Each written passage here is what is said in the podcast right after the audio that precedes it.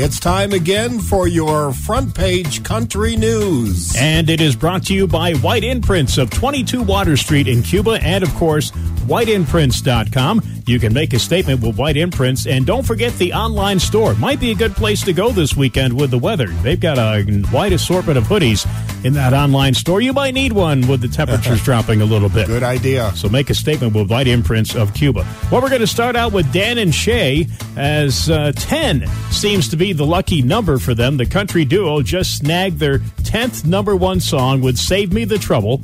They also celebrated their 10th year together. Coincidence? Uh, Dan and Shay thanked the radio stations who played their songs and their fans on social media.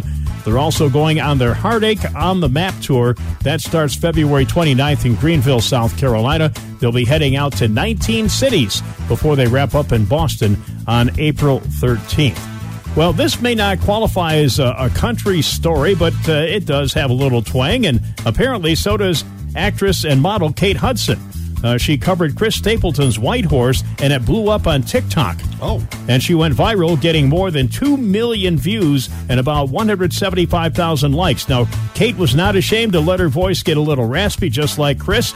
Uh, she also sang covers of Tom Petty's You Don't Know How It Feels and Sinead O'Connor's Nothing Compares to You. The actress sang at a bar in Aspen, Colorado. And could that be a new career path for Kate Hudson? Could be. Yeah, we'll find out. And uh, George Birge, of course, had the number one song, his uh, new single, Mind on You. And he says he originally had given the song to Jason Aldean before he got his own record deal.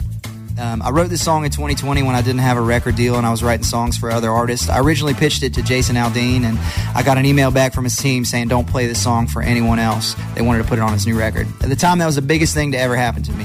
Well, fast forward about six months, I put some songs of my own on social media. They blew up. I got a record deal, and I ended up getting this song back and getting to put it out with my own name on it. So I'm so proud to, for y'all to hear it from me. All right, and that's George Birge, and there is our front page country news on the Big Pig. It's brought to you by White Imprints of Cuba.